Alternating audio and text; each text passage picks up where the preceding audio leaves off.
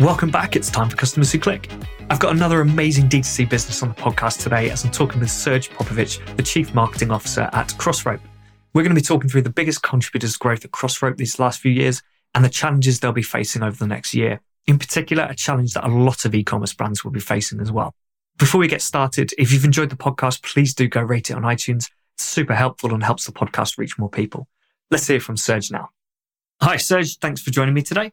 Do you want to just really quickly introduce yourself, uh, what you're up to these days? Of course, yeah. Well, thanks for having me on the show. Uh, my name is Serge. Uh, I'm the CMO at Crossrope.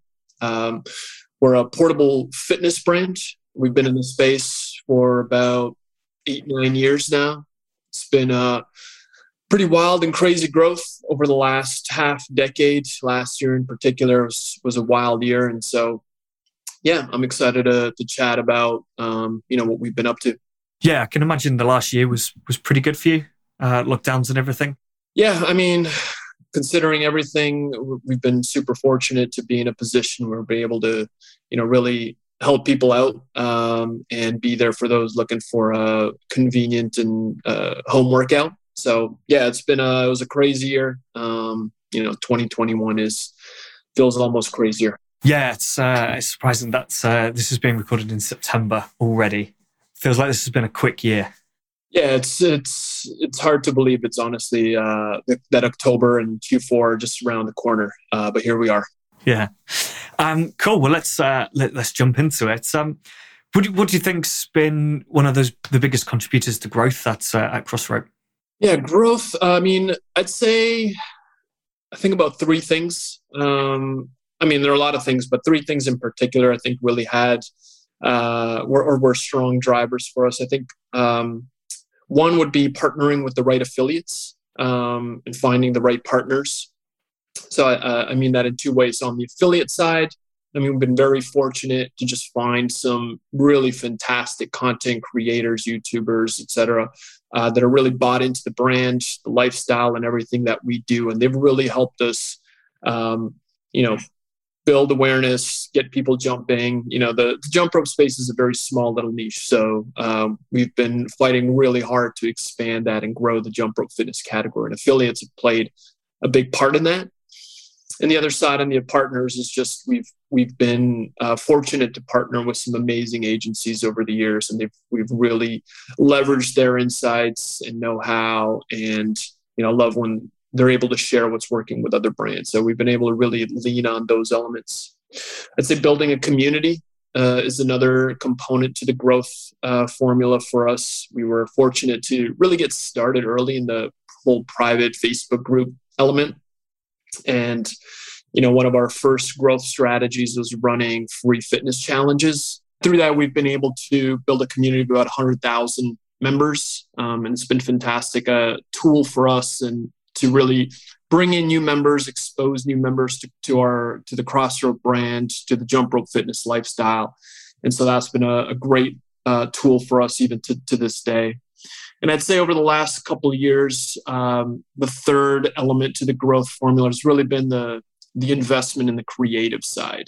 Uh, you know, obviously today creative is more and more important than it's ever been on the paid advertising side. Uh, we've been really laser focused on working with the right partners, the right content creators to really um, promote the jump rope fitness lifestyle and you know test dozens and dozens and dozens of creatives along the way so i'd say partnering with the right affiliates building a community along the way and investing really investing in creative have been uh, contributors to growth for us great cool well let's uh, let's just explore each of those points a little bit. Um, the affiliates side, do, do you find, have you guys had to really proactively go out and find these affiliates, or have you found that they're actually some of the best ones have kind of just naturally popped up? I mean, initially it was definitely the former. Uh, it was it was on us to go out there and find uh, find people. Again, the in the early years, again, the jump rope fitness space was really small. So anytime you see anybody using a jump rope or your product, I mean, it's it, it makes it really easy to connect and, and get that relationship going. So that's how some of the first ones materialized and some of the best ones. Um, over the years, as we've grown and the jump rope fitness category has grown, a lot of them have been inbound as well. Um, so we've established a lot of great relationships, and and we like the inbound ones. I mean, that come for the right reasons. Uh, you got to put the right filtering mechanisms in place to make sure you're finding, you know, uh, affiliates and partners that are really in, invested and interested in seeing the the, the category grow, uh, not just your not just your your company or brand. So. Um, for us, it's been a mix, uh, but more of the inbound over the past few years than we've had in the initial stages. Yeah. Okay. Yeah. Um, yeah, I know what you mean about finding the right people, or you know, filtering, making sure that you engage with the right people, because it, it can be it can be quite tempting to accept anyone, right? Especially early on. They, you know, request to be a, an affiliate, and you're just and you might just be thinking, all right, cool, it's someone who's going to promote the brand. Yeah, I mean, um, don't get me wrong. You in the early days it was hey anybody who we can get we'll we'll connect with and we'll try. It was it was a lot of experimentation. Um, and even to this day i mean sometimes you know you know we've got our guidelines and guardrails in place from a filtering mechanism but at the end of the day you, you really don't know until you try. So we whenever we come to you know new partnerships there's always a vetting process and a testing process up front. Let's try one or a couple different you know uh, campaigns together or collaborations or sponsored videos whatever it might be you know we set our goals and targets and then we just assess hey if there's something here uh, and your audience really resonates with our brand then we have you know next moves ready and available and we're always interested in the long term uh, relationships far more than the short term little pushes, right? But you got to start with those short term ones to really find where those audiences resonate. Yeah, and I suppose uh, some of those short term kind of quick wins might generate you some of those affiliates and partners who are going to do really well for you. You know, especially if it's social media, right? Uh, if you get someone who comes along, promotes it, but it doesn't do too well, there might still be someone who sees it and goes, "Wow, this is amazing." you know, yeah. I need, I need to get on this. Yeah. I mean, I come back, I, I, yeah, I come from a, from an affiliate marketing background, like back in the day when, you know, before Crossrope. So, uh, that was a space I was very familiar with, but it's sort of evolved and changed over the years. Um, so today, I mean, it's again, we've had far greater success with those that really buy into the brand, um, who are looking for like who are playing the long game um, and we can build you know a lasting relationship with they really understand the product and the value propositions and how it fits into people's lives like and, and they can sell it the way we do. Um, you know that's where we saw the best success. We've had some small to moderate success with the short term plays but it, it's just not comparable. And over the years we just really decided to focus on the long-term partnerships and that's where you know that's where the vetting process uh, really comes in handy. You got to know who you who you want to work with you know so. Yeah and do these people tend to be kind of individuals? So like influencers basically? Yeah over the years i mean as the influencer marketing space has grown it's been you know content creators influencers etc um, but even yeah even in the early years and maybe that's where we had a little bit of fortuitous luck just being early in that space, working with content creators and partners, and really establishing lifelong partnerships to almost um, that have grown over the years that would be really difficult to replicate. I feel in today's day and age. Okay, yeah, um, and yeah, on the the sort of Facebook side. So is this? Um, do you use it to gather feedback and uh, and kind of crowdsource uh, yeah, feedback and ideas from the audience, or is it more of a part of the service? It's something they get as as being a customer, and it's more about giving value to them. You're talking about the private Facebook group. Yeah. Yeah. So the private Facebook group. I mean, most brands I've seen, at least over the past couple years, as Facebook groups have blown up, uh, are using them for customers only. So you'll see VIP groups. Uh, they're a place to get exclusive offers, and you know you might uh, the brand might ask for your input, you know, on a new product design or, or, or products to roll out, et cetera. For us, we took a we used um, our private or use our private Facebook group more of an as an acquisition tool. So it's not it's a mix of customers, you know, prospects or people that are just interested in jump rope or jump rope fitness um, or fitness in general, and I've just been exposed to uh, to jumping rope for the first time. So the way we like i mentioned earlier we built that up is just offering uh, you know free fitness challenges basic landing page you sign up. And then as part of that uh, we had a place where you can go meet others who are participating in the same challenge. Uh, so you would go to the group you join and suddenly now you're meeting people from all across the world who are doing the same live event that you are and when i say it's an acquisition tool uh, what I mean is that we've seen a tremendous amount of success uh, by allowing or having like uh, new prospects exposed to our product by watching others use it. So that's really where it's like been the greatest value for us. We don't need to like you know convince you to buy. It's like here's the value up front. You can use the challenge in any way you want. You can use whatever rope you want. Um, it's still going to work. But if you want the best results, we suggest you know uh, a range of weighted ropes, which is what our product is. So now, as a participant, you're watching hundreds, if not thousands, of others using the product, and you get inspired, you get motivated, and it becomes really its own selling machine. So we know that you know we're going to have uh, our conversions are going to be higher if we can get somebody get members into this community. They don't need to become a customer to become a member. It's, it's free for everyone who's interested in jump rope fitness.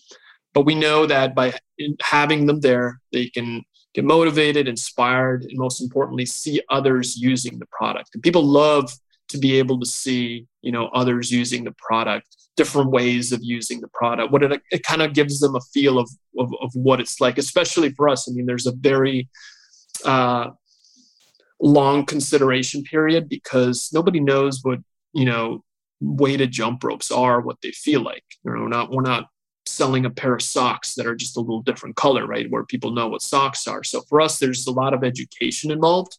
And so the community sort of serves us the ability to showcase the product by having other customers using it. And so, yeah, that's how we use the, the community. It's really just how do we deliver a ton of value to people who are interested in this lifestyle and allow other our existing customer base to you know motivate and inspire those to try the product themselves yeah it's like a it's an incredible source of uh, social proof user generated content oh 100% yeah and importantly, it's kind of it's all in one place where these new customers, new prospects have actually decided to to come to and join and check it out. Right? It's it's not just seeing that one video on Instagram or something. It's they've made this decision to specifically join your Facebook group and then they're seeing it and constantly seeing it. Yeah. What's beautiful about it is it's very authentic, right? So you mentioned the UGC. It's it's basically just, you know, a library of UGC um, and you know we we jump in there and obviously as a brand you know we we do announcements and we share some some stuff but really it's all about deliver value value value value value. We want to keep people in there. We want to keep them engaged. We want to make sure that they have everything that they need to succeed in the, whatever their fitness journey is. And hey if along the way they want to experiment and try crossrope you know it's the it's a perfect opportunity. But really, it's just bring people there, deliver value, and it's it's worked out well. Yeah, and then you'll just see you kind of see the end result out of it, right? Right. Well, then they become the customer who inspires the next prospect. Yeah, yeah, exactly. No, that's great. And uh, and the third point, um, what was that around testing creative? Yeah, just really, really investing in creative. Um, so early in the earlier years, we were very, you know, scrappy, I guess is the word. Um, not that we weren't investing uh, in creative, but over the past few years, we we made that decision to really set aside a good chunk of the marketing budget to, you know, capture more footage, test new, you know, test new messaging angles, hooks, get a, a whole ton of uh, footage, and you know served us really well because we went into 2020 with this massive library of of uh, creative that was available to us that we were able to chop and mix and match and really um, pop up messaging and different ads to speak to customers with everything that was going on last year. And that, that really was effective for us. We had some for example like we um, it was either the later stages of 2019 or early 2020 where it's like, hey, we need some home workout footage. This was well before, you know, uh, all the things with COVID happened.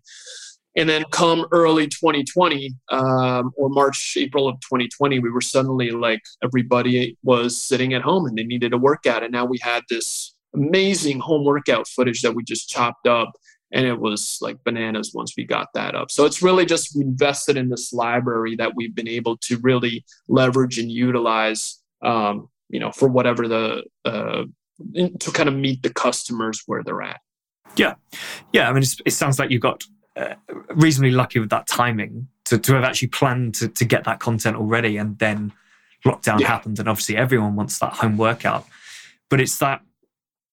Uh, uh I mean, did you did you have plans to use that content anyway? Uh, well, immediate plans, I mean, or was it just almost part of this whole? We've identified that we don't have this creative, so let's get the, this creative so that we can use it. I mean, it's a little bit of both. Obviously, we want to use the creative that we should. We, we know creative has a certain shelf life. We have new models of the ropes coming out. So, anytime that change is made, some of the creative is no longer as useful because there's uh, an aesthetic difference to the product. So, it's just not as not as effective. So, once we shoot something, we we want to make use of that as soon as possible. Um, but no, I mean, it wasn't like. Um, so, so for our product, um, there are many value propositions that we can hit on, and the convenience of a home workout is one of them. And we just did not have, uh, you know, what we thought was great creative to really showcase that. Right. So that's that was the the driver for getting that particular creative. And yeah, it was very lucky and fortuitous that we got that in the time that we did. Um, and then, you know, it became our top performing creative of all time uh, for you know not just because of what the creative was but really it was the timing so you know for us it's really like how can we capture the footage that we need and then really lean on the chopping editing side of things um, to piece things together in the way we need to piece things together downstream but it's a lot easier to do that than to have to like shoot footage um, you know like last year we would have been we would have been scrambling had we not had that yeah. And do you, do you plan that footage? Uh, so you almost plan it like a, a big campaign shoot and you think, right, we need creative for Facebook, Instagram, uh, YouTube. Uh, we need stuff that we can use for retargeting, uh, all the different aspect areas of the funnel. You know, uh, plan plan a big creative piece so that you've got the ability to chop it up, like you mentioned. Yeah, for the most part, yes. Like we'll shoot, you know, and we'll shoot different intros, different outros. We we think ahead in terms of hey, what are the all the types of things we might want to test. Obviously, if it's a YouTube from the YouTube side, you want to have as many different intro variations as you can, since that's the most important part of the video. I mean, applies to most honestly most video platform type ads. So for us, I mean, it's really just thinking ahead like you said, capturing for all these different uh, touch points. You know, we want thinking about what it's going to look like if it's horizontal, if it's vertical, if it's square. You know, if it, uh, what's the intro going to look like at these different touch points? We think through all that, try to capture as much footage as possible um, to make sure we round out all these touch points, and then you know the real job is done on the editing side. Yeah, yeah, cool. Um, cool. So, what about challenges then? What What are the biggest challenges you guys have been facing, maybe this last last year, or or anything that's ongoing at the moment?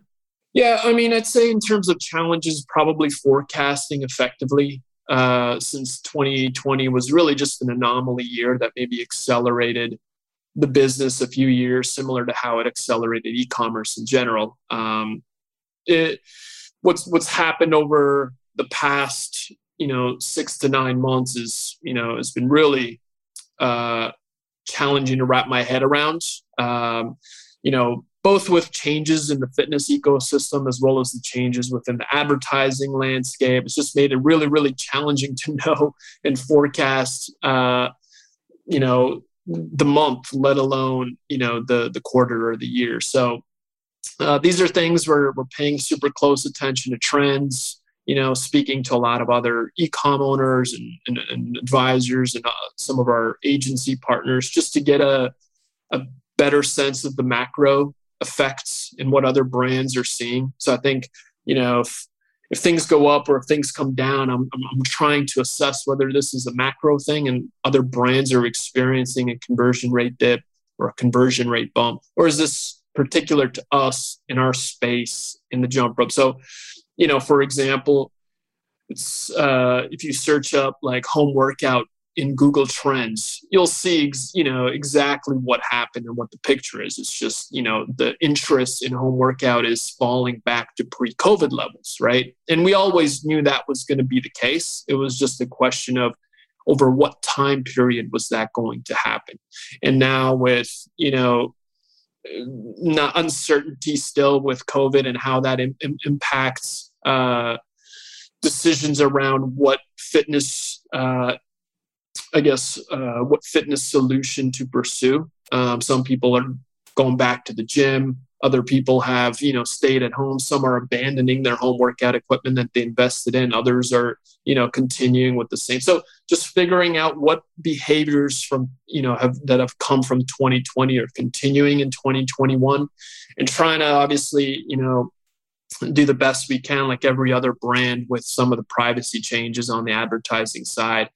It's really just ended up you know relying even more on creative uh, with with less data. It's just focusing more and more on making sure we're we're we're really hitting on the true val- functional benefits and value propositions for the for the brand. And um, just trying to get really really creative um, with that. And so it's been a little bit sometimes felt like shooting in the dark or you know pressing the i believe button a little bit more often than we've done in the past past few years. So I'd say those two, like the advertising landscape changes, and then really trying to dial in on fitness trends and how things are settling.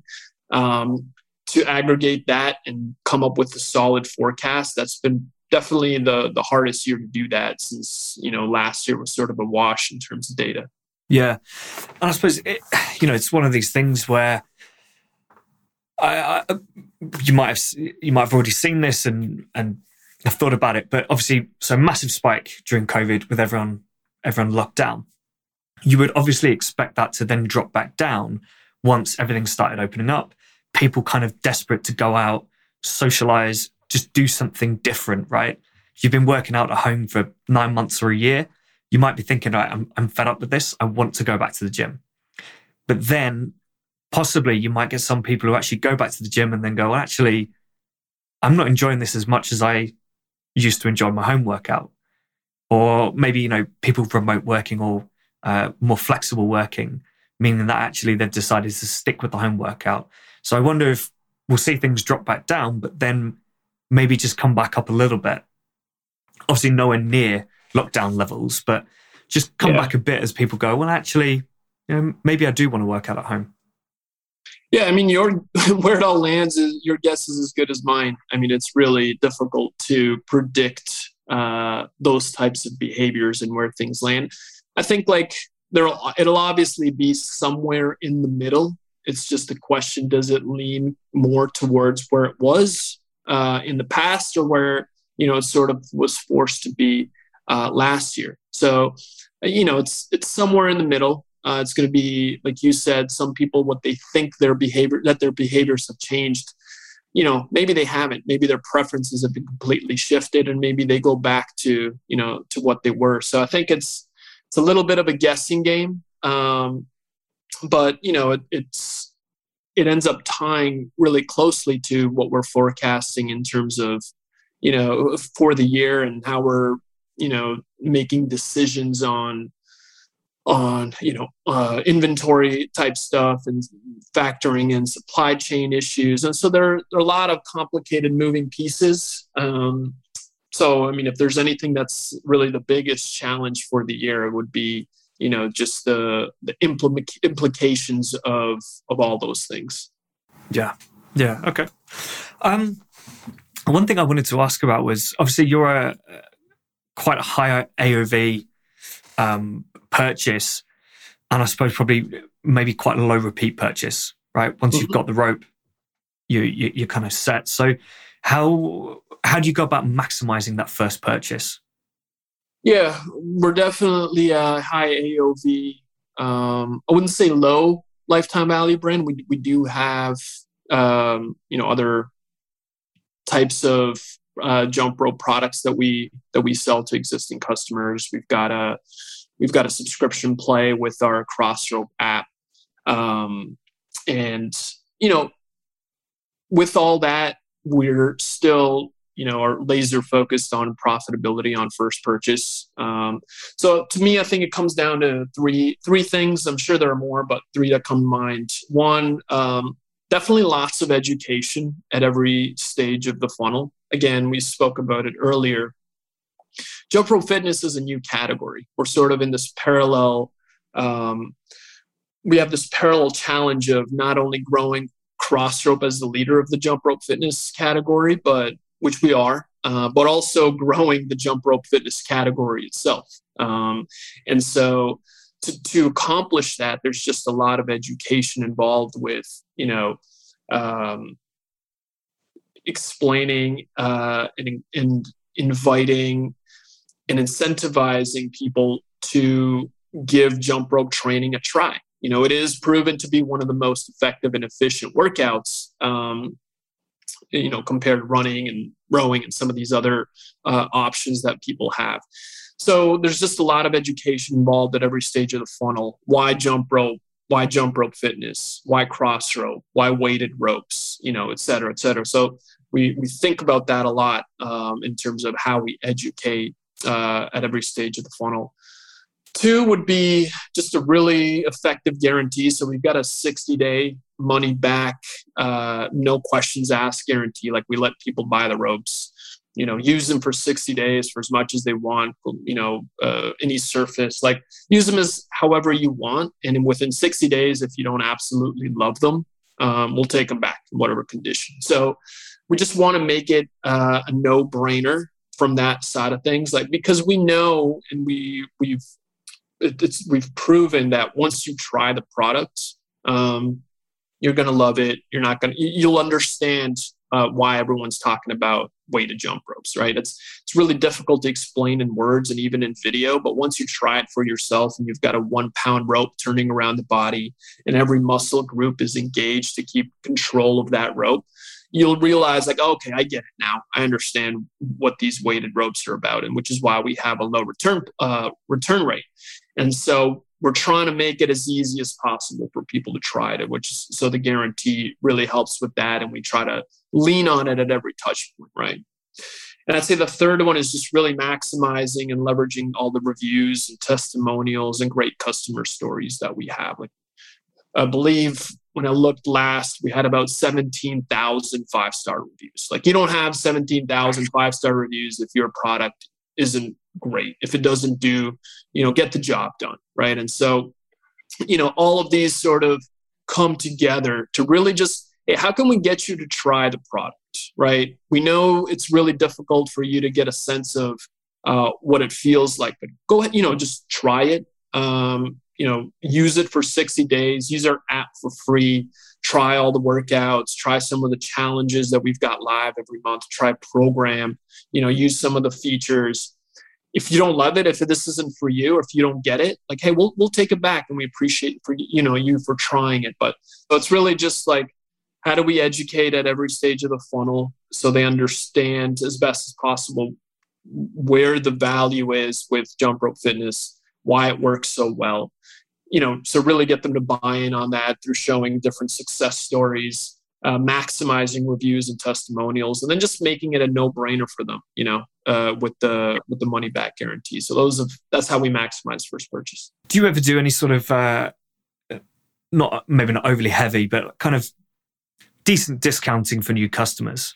Yeah, I mean we're being a high AOV uh, product in the premium, sort of like a premium product. We, we do have some room to work with on the margins to be able to offer uh, discounts. We are really conscious of what those are. Like we don't want to be a discount brand, uh, but we know, you know, for the discounts work. So it's really just finding and striking that right balance. So yeah, we do. Like if you go on the site right now, you'll you'll to you'll be able to save up to fifty bucks on a on our bundle, which is our two uh, weighted jump rope sets combined together to give you the full range of weighted ropes.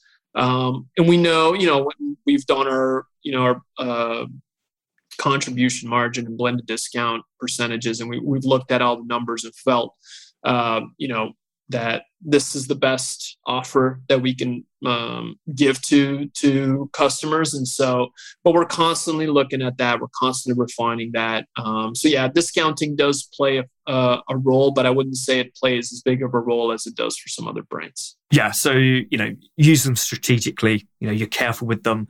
But like you said that that there's that main focus on really convincing the customer that this, this is actually the right product for them. And it's going to be a great product for them and if they still don't yeah. like it, they can just send it back. Whereas, yeah, exactly. I, I think a lot of brands do get uh, caught in that trap of almost like overly incentivizing that purchase. So the customer's not necessarily fully convinced it's the right product.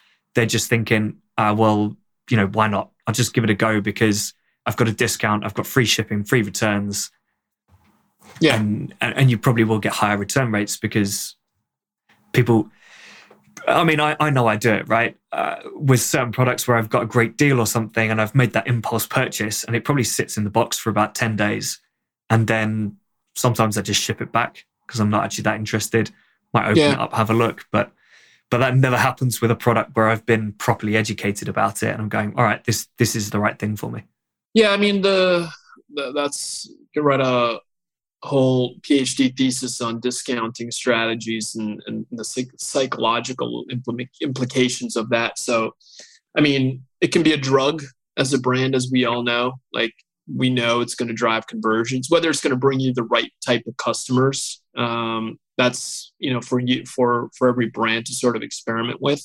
I think, like you said, you know, you and especially for us like maximizing first purchase and being profitable on the first purchase like we we're not a to the type of brand that can offer a super steep discount to get a customer then we sort of uh, make it up on the back end right? We we to me i mean discounts it's really interesting to actually look at the data sometimes. I don't know how many brands do that. Like you can offer a great I've, seen this on black friday right? You, you offer a fantastic discount and there are certain people that still buy without the discount. Like there are people who will buy without discounting and i think people uh, brands become scared once they get hooked on the whole discounting strategy is like, if we don't offer a discount nobody's going to buy and that's just not the case. So i think it's just it's okay to experiment and try you know pulling back on discounts. Yeah, of course, you know, volumes are going to fall, but you might find that you end up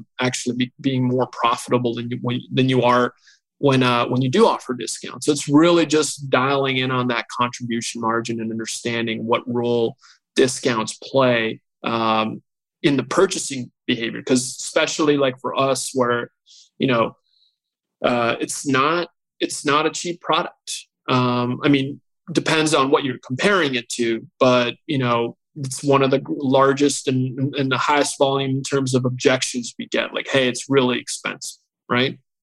And so, you know, there are other mechanisms for how to counter that other than to just discount. So I think it's just, it's really, um, it's, uh, I, I, enjoy looking at other brands in my own shopping behaviors. And I'm, I'm it's really interesting. Like, uh, there are some brands, I bought a mattress recently and you know the brand just offered no discount but i liked the product. I thought it you know they sold it really well and i ended up buying it. So what you know there are customers of course we're all conditioned to look for and seek for discounts. I even you know i even messaged customer service and said hey um do you guys have any discounts? They said no we don't do discounts. Like they don't even have a, a coupon code actual like function. Yeah. field in their checkout. They just removed it. So and I thought that was amazing. I really, really liked. I mean, as a consumer, I wish I could have saved a little bit, but as a you know, being in the e-commerce space, I thought that was fascinating. So I think just there can't be a fear. Uh, you you can't feel trapped, you know, with the with the discounting drug.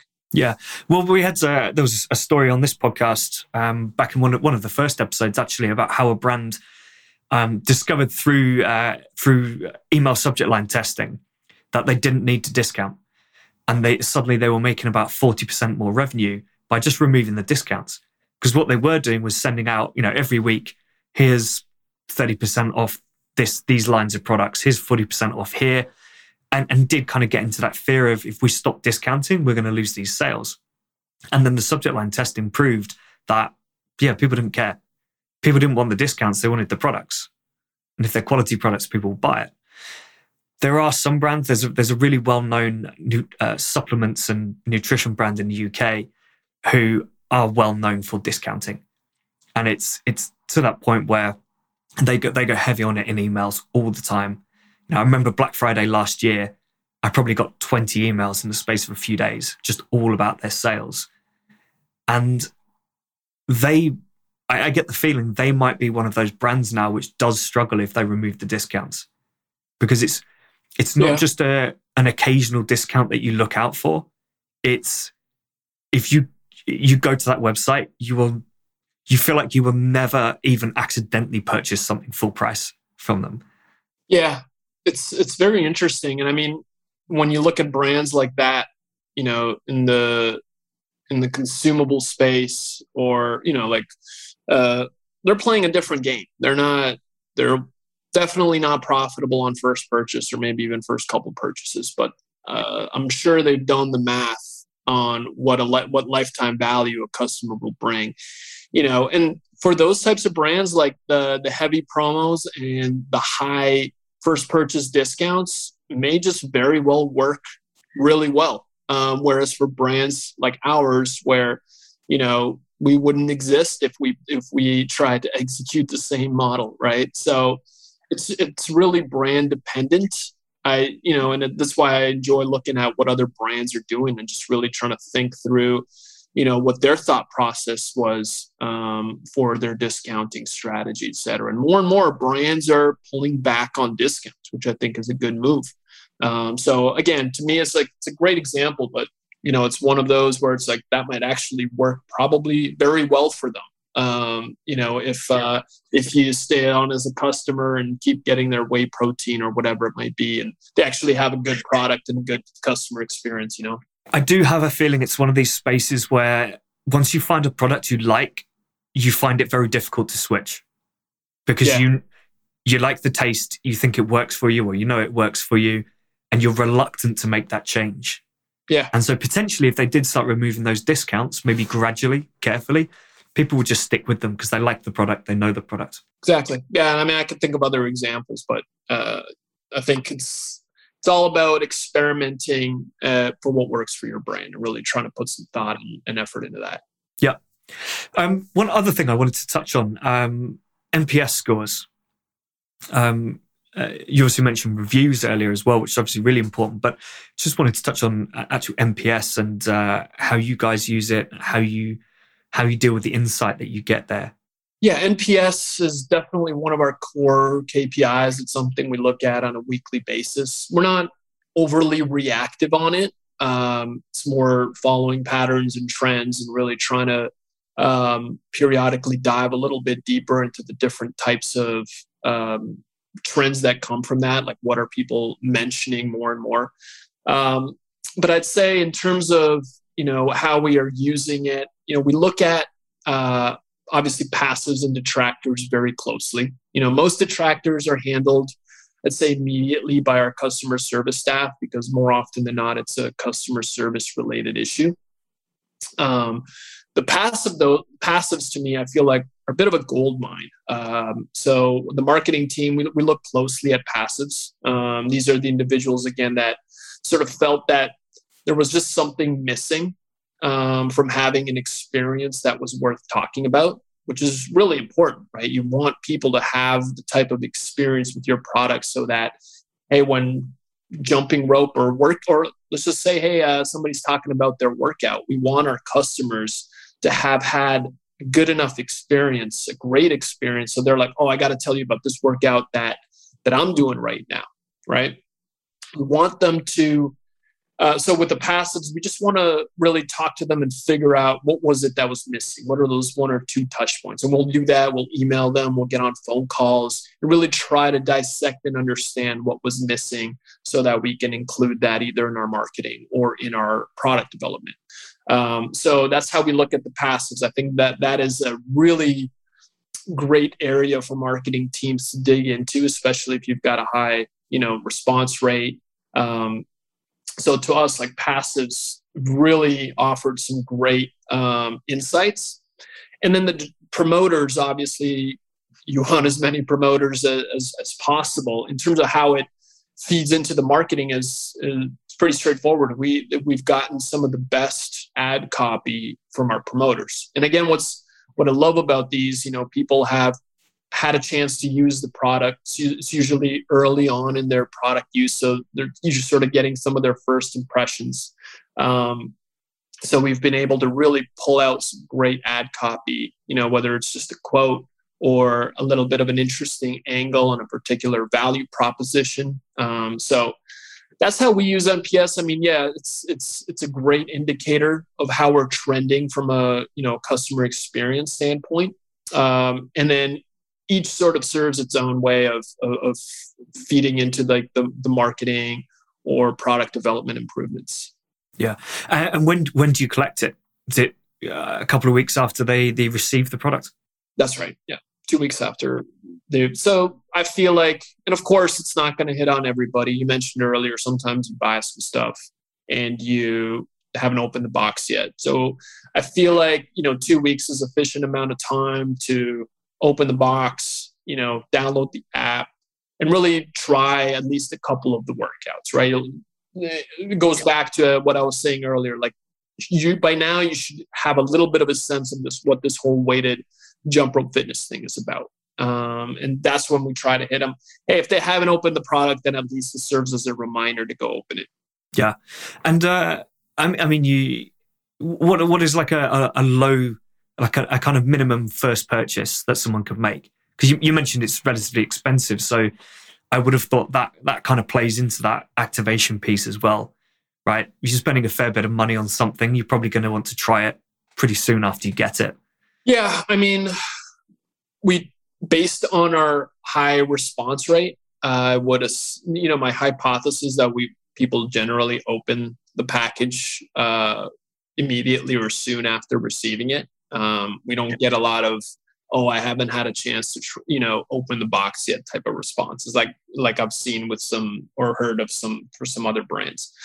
Um, so yeah i mean for us and again it's you know our core products we don't have a lot of skus like we've got really three options which is the get lean set which is sort of the the lower price point lighter jump rope combo set and then we've got the get strong set which is you know you got your one and two pound ropes so these are your uh, your heavier ropes, and then the bundle is sort of those you, you purchase those two products together. So um, that's where you know the majority of our purchases come from, unless we've got you know we've got some other accessories and whatnot that that play a part too. But um, to your point, you know those those are all high price point items, um, and you know those are the the customers that are receiving the NPS responses. So they're the likely the ones excited um, you know, to put the ropes to use. Yeah, yeah, exactly. Um, cool. Uh, is, was there anything else you wanted to to kind of mention? Uh, anything else you think you're doing quite like something special that you guys are doing? We kind of covered it. I feel we're doing. I feel like we're doing a lot of a lot of special things. I think yeah, it's. I don't know the ecom space in general is just really interesting right now with all the you know with the the shifts on the advertising side and how that is manifesting into different strategies for for a lot of different brands. So I mean, for us, we're we're still um, I, don't want to say overly indexed, but you know, uh, indexed enough on some of these uh, paid media platforms that were that are becoming more and more expensive, difficult to get proper attribution. Uh, you know, and uh, it forces you as a brand to really, you know, get scrappy. So a lot, a lot of the last, you know, th- this year has felt like some of the early years of Crossrope. Like, hey, You know, if we were starting from scratch, how would we do this? What would we do? What are all the different types of uh, sales and traffic generating initiatives that we could um, that we could try, that we could pursue, that we could test? Obviously, TikTok, for example, is the one that a lot of brands are jumping on. Um, how do we how do we experiment? How do we try that? How do we give it a proper try before you know to vet to see if it's worth adding more time, effort, and resources towards in the coming year? So for us, I mean, a lot of the you know the really fun and interesting stuff is just like what are some of the you know can be paid, but a lot of these are like unpaid type of experiments that we can try um, to really like get guerrilla get scrappy to get you know to generate brand awareness. So one of the things that we've been you know experimenting with is like just product gifting you know? Um, so super difficult channel to attribute any sort of uh, revenues towards but you know who are the interesting and influential people um, that we can get the product in their hands? Again once with the hypothesis that once they try it you know they'll they'll end up liking it. So one manifestation of that is uh, you know we were able to get a uh, some some free uh, UGC from Steve Aoki just because he ended up getting the product, really liked it, started shooting some jump rope videos with it. And we know, you know, Steve Aoki's obviously very influential and very well connected. Are we going to see a massive revenue or sales bump from that? No, but I feel like if we can get the product into the hands of the right people, kind of like Malcolm Gladwell talks about in, um, oh man, what was the book? Uh, oh man, escaping me. Um, but I'll remember it where he talks about how ideas uh, spread through different types of people. Um, this is our sort of play at it. Um, how do we get the, the, the product in the hands of, of interesting people and, and let the let the the word spread organically. Sort of not obviously as the only play, but just another like, hey, we've got we've got inventory that we can work with. Um, how can we sort of use it in the in a, in a strategic way um, to get people, you know, to build brand awareness and get people talking about the product? Yeah, yeah, definitely. Um, it's interesting you mentioned TikTok. I spoke to to Jason Wong of uh, Doe Lashes uh, recently. He said TikTok they they brought someone in to manage it um, didn't go particularly well, uh, and then hired someone who basically lived and breathed TikTok. So they actually went and uh, in, instead of just like a social media manager who understands TikTok, they went and got an actual TikToker. yeah. uh, to, to, run the account, and and that's worked amazingly well for them. Um, but I suppose it, it is a different channel, right? It's it's yeah. it's not like Instagram or Facebook where you can get that content created you've got to be yeah yeah really yeah, involved there.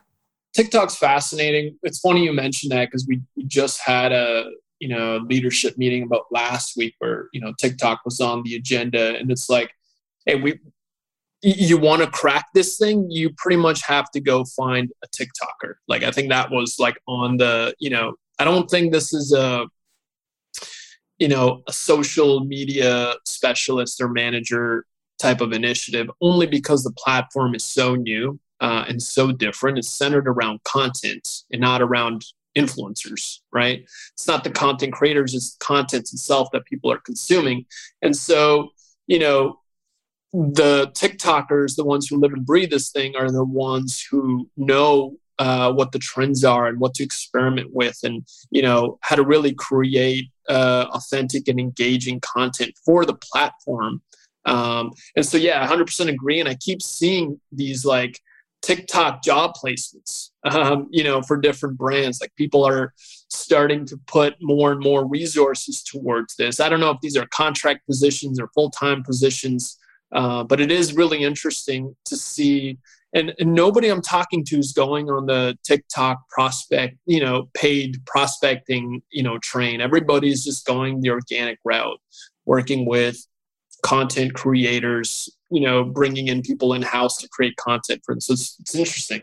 Yeah, I mean, it was probably I, I had an episode on TikTok uh, probably a year ago. I think it was last June, June, July, when when they were just opening up the advertising platform to people. Yeah. Um, and, and, they did mention that the the attribution wasn't great. Um, some of the, you know, the tracking is nowhere near as refined as something like Facebook. So yeah, look where Facebook's at now. Yeah, if if you're struggling with the content side and you're struggling with that tracking attribution, it's going to be a really really difficult tra- uh, channel.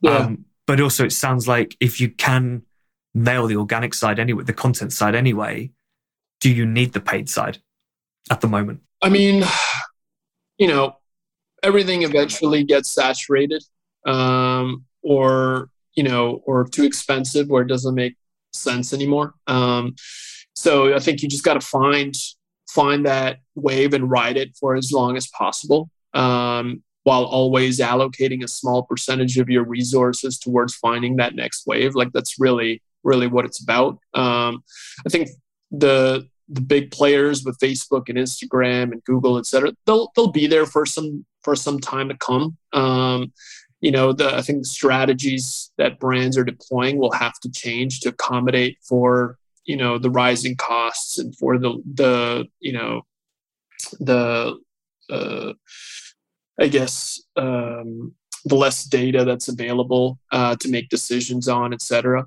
Um, I think TikTok is a great place for brands to experiment with right now. Probably won't work, you know, for every brand. Uh, the, the, promise of virality is is always really appealing, uh, but difficult to actually to actually crack.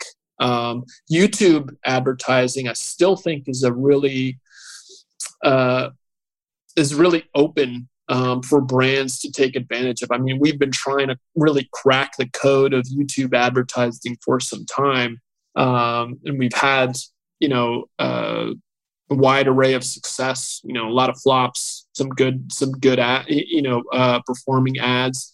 But it's a it's a tricky one. Um, but that is another area for us. I mean, that's that's a focus uh, that doesn't that, that still feels a little bit new and raw, even though it's been around for for a little bit longer, obviously, than um, TikTok platform. So that's another area. Um, you know, I'd encourage brands, especially ones that have seen performance, uh, a strong performance from video type uh, creatives, right? Like that's obviously, you know, YouTube's made for that, although it requires a little bit of a different formula than what you'd use on on uh, Facebook or Instagram, right? So that's another one we're pursuing, and I'm sure other brands are seeing uh, success with. Yeah, yeah, and I think obviously for a brand like yours, uh, that that video paste works really well, right? Especially if you can build in that UGC, actually show off real people using it. Yeah, um, you, you, would have thought that's the sort of creative that would uh, would work pretty well. Yeah, no, exactly. I mean, so, but again, it's a, it's an experiment experimentation game uh, all around. So you just got to keep at it um, what applies to you know YouTube's not going to apply to TikTok, so it's sort of got to take it you know different um, different strategies. So you know, I mean that's the fun part about you know some of this uh, of, of, this ecom uh, game, right? It's it's you know you, you, there's there's a uh, there's hundreds if not thousands of combinations that could work. You just got to try a lot of different uh, locks until you find something that works and then just ride that for, for as long as you can. But you got to keep looking for that next one. So that's where we're at right now. Um, just really trying to unlock those next few channels, as I'm sure a lot of other brands are with with everything that's happening. Yeah, definitely. Yeah, cool. Um, it's been great stuff. So just just really quickly before we finish, um, is there anyone in the the kind of D2C space that you'd really want to have lunch with? Um, I'd say uh, Nick Sharma maybe. Um, uh, I really enjoy following and listening to anybody who has had an opportunity to take an inside look uh, at a lot of uh, different types of ecom brands with different business models, different price points, different strategies. Uh, so obviously he's invested in some great DTC brands and has an inside look, you know, what's working um, at these at these uh, at these brands.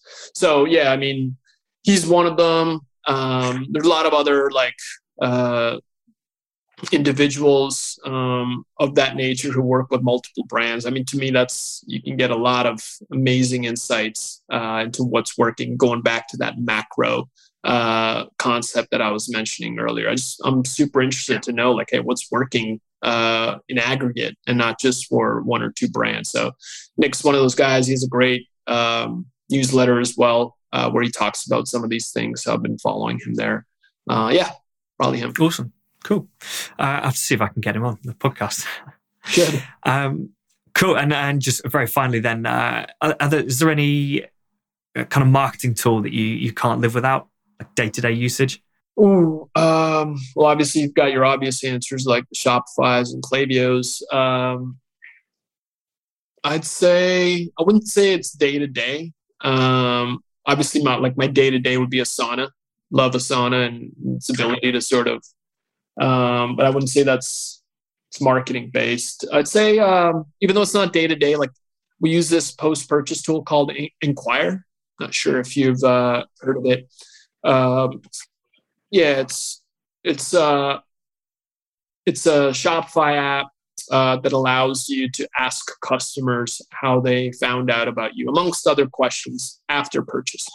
I think I do. It might have been mentioned to me before, quite recently, actually. Yeah, it's that post-purchase. Uh, yeah, like how did you find us? Yeah, pretty much. It's like a post-purchase survey, and honestly, it it it's it provides some like super insightful um, data on where people actually heard about you. So just as an example, like I know like with influencers, like last click type attribution, even with coupon codes is sometimes really difficult to um, to you know get perfect or get right in terms of attribution. So what might look like a really terrible you know influencer campaign on the last click side or coupon side was like when we did the post purchase survey they were one of like the strongest performers. Uh, so it's just this is coming direct from the customer, right? They're they're typing in the influencer, right? And so they're telling you where they heard about it, something that